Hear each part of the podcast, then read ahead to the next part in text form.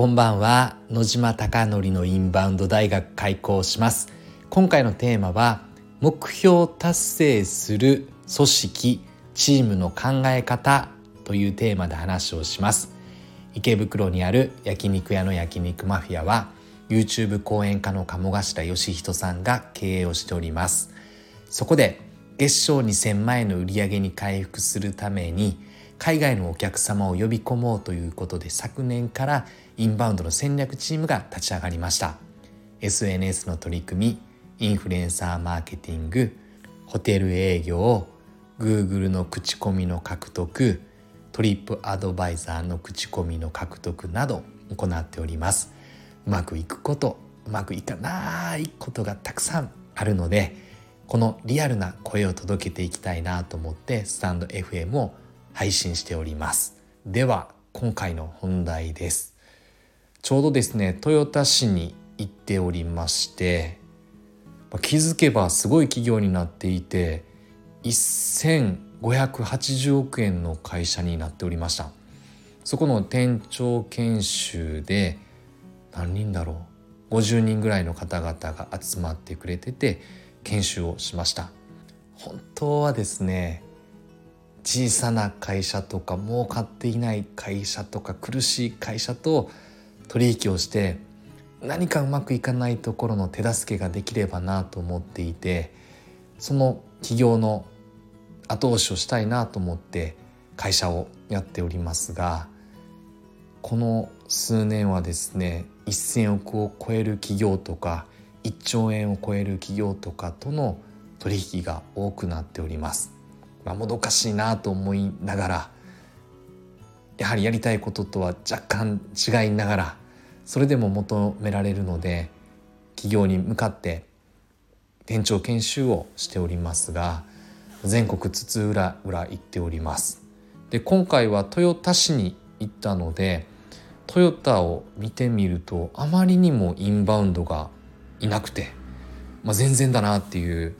ことを感じたのですが改めて豊田市のインバウンドの状況ってどうなってるのかなっていうのをデータとして見てみました。で結論はですねやはり体感値と同じように外国人の観光目的の宿泊者人数を計測していて2019年はラグビーワールドカップがあったので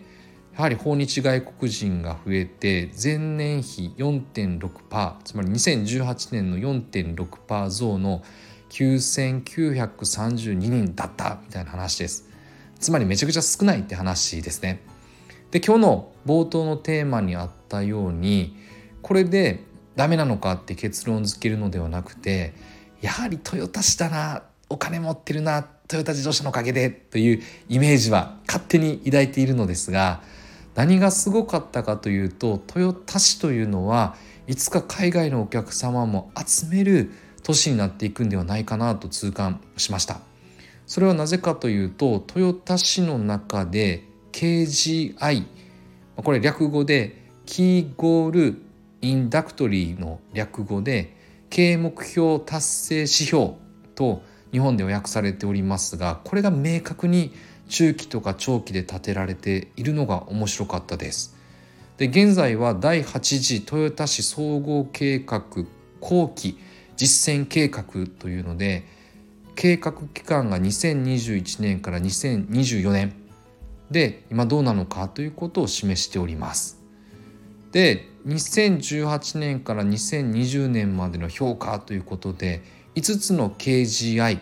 を立てているのですがまあ、達成はしていないながらもしっかり目標に向かっていくというのがチームとか組織とかこれはある意味死というのを組織で考え組織として捉えた時に、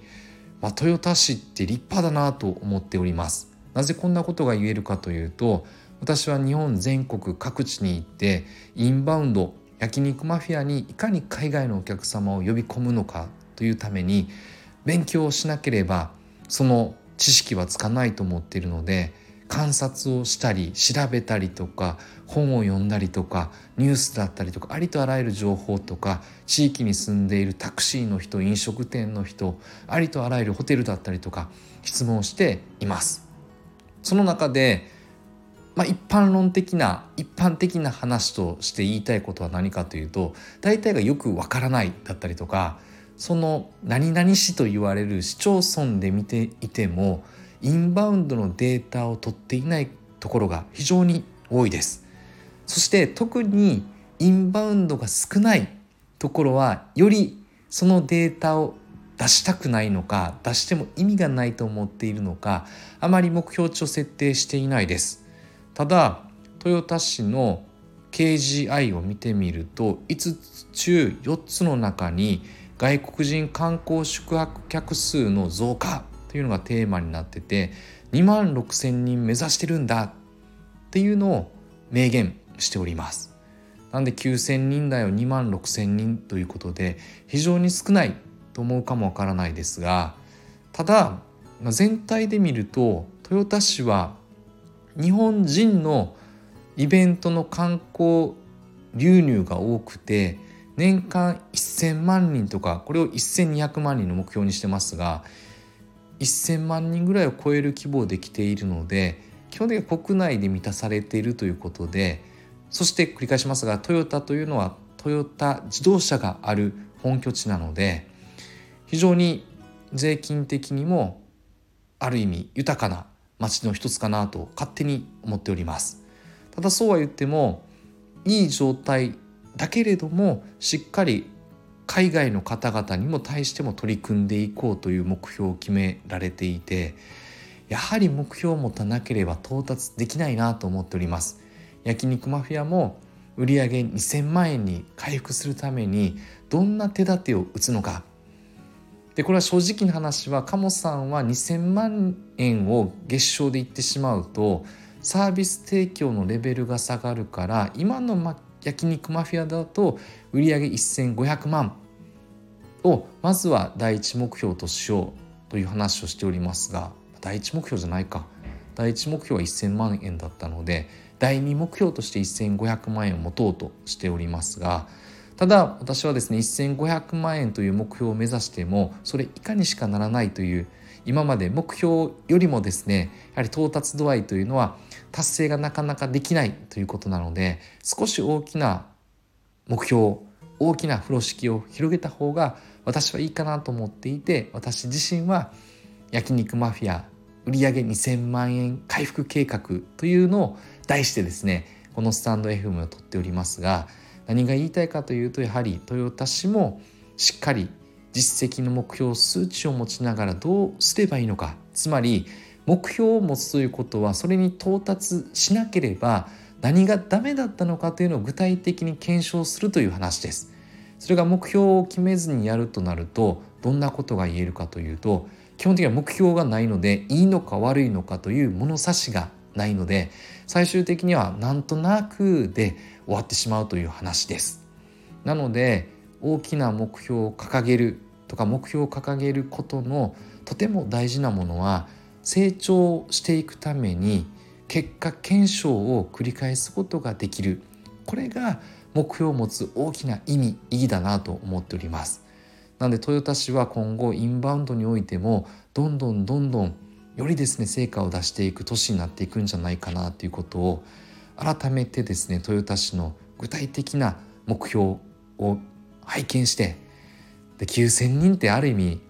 出さなくてもいい数字で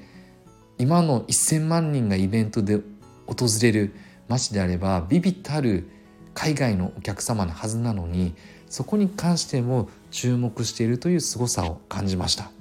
さすが豊田市。というのが今日伝えたかったテーマです。あなたのお店は明確な目標を持っているでしょうか？焼肉マフィアは明確な目標を持ってインバウンドに取り組んでおります。なので焼肉マフィアは客数としてインバウンド目標を何人にしたいのかという何人という目標も持ちながらそして客単価も売上も持ちながら突き進んでおります。あなたのお店がたくさんのお客様で溢れることを願ってそして焼肉マフィアがより一層海外のお客様にご来店いただき本当に焼肉マフィアに来て日本の素晴らしい体験ができたということをおっしゃっていただけるお店を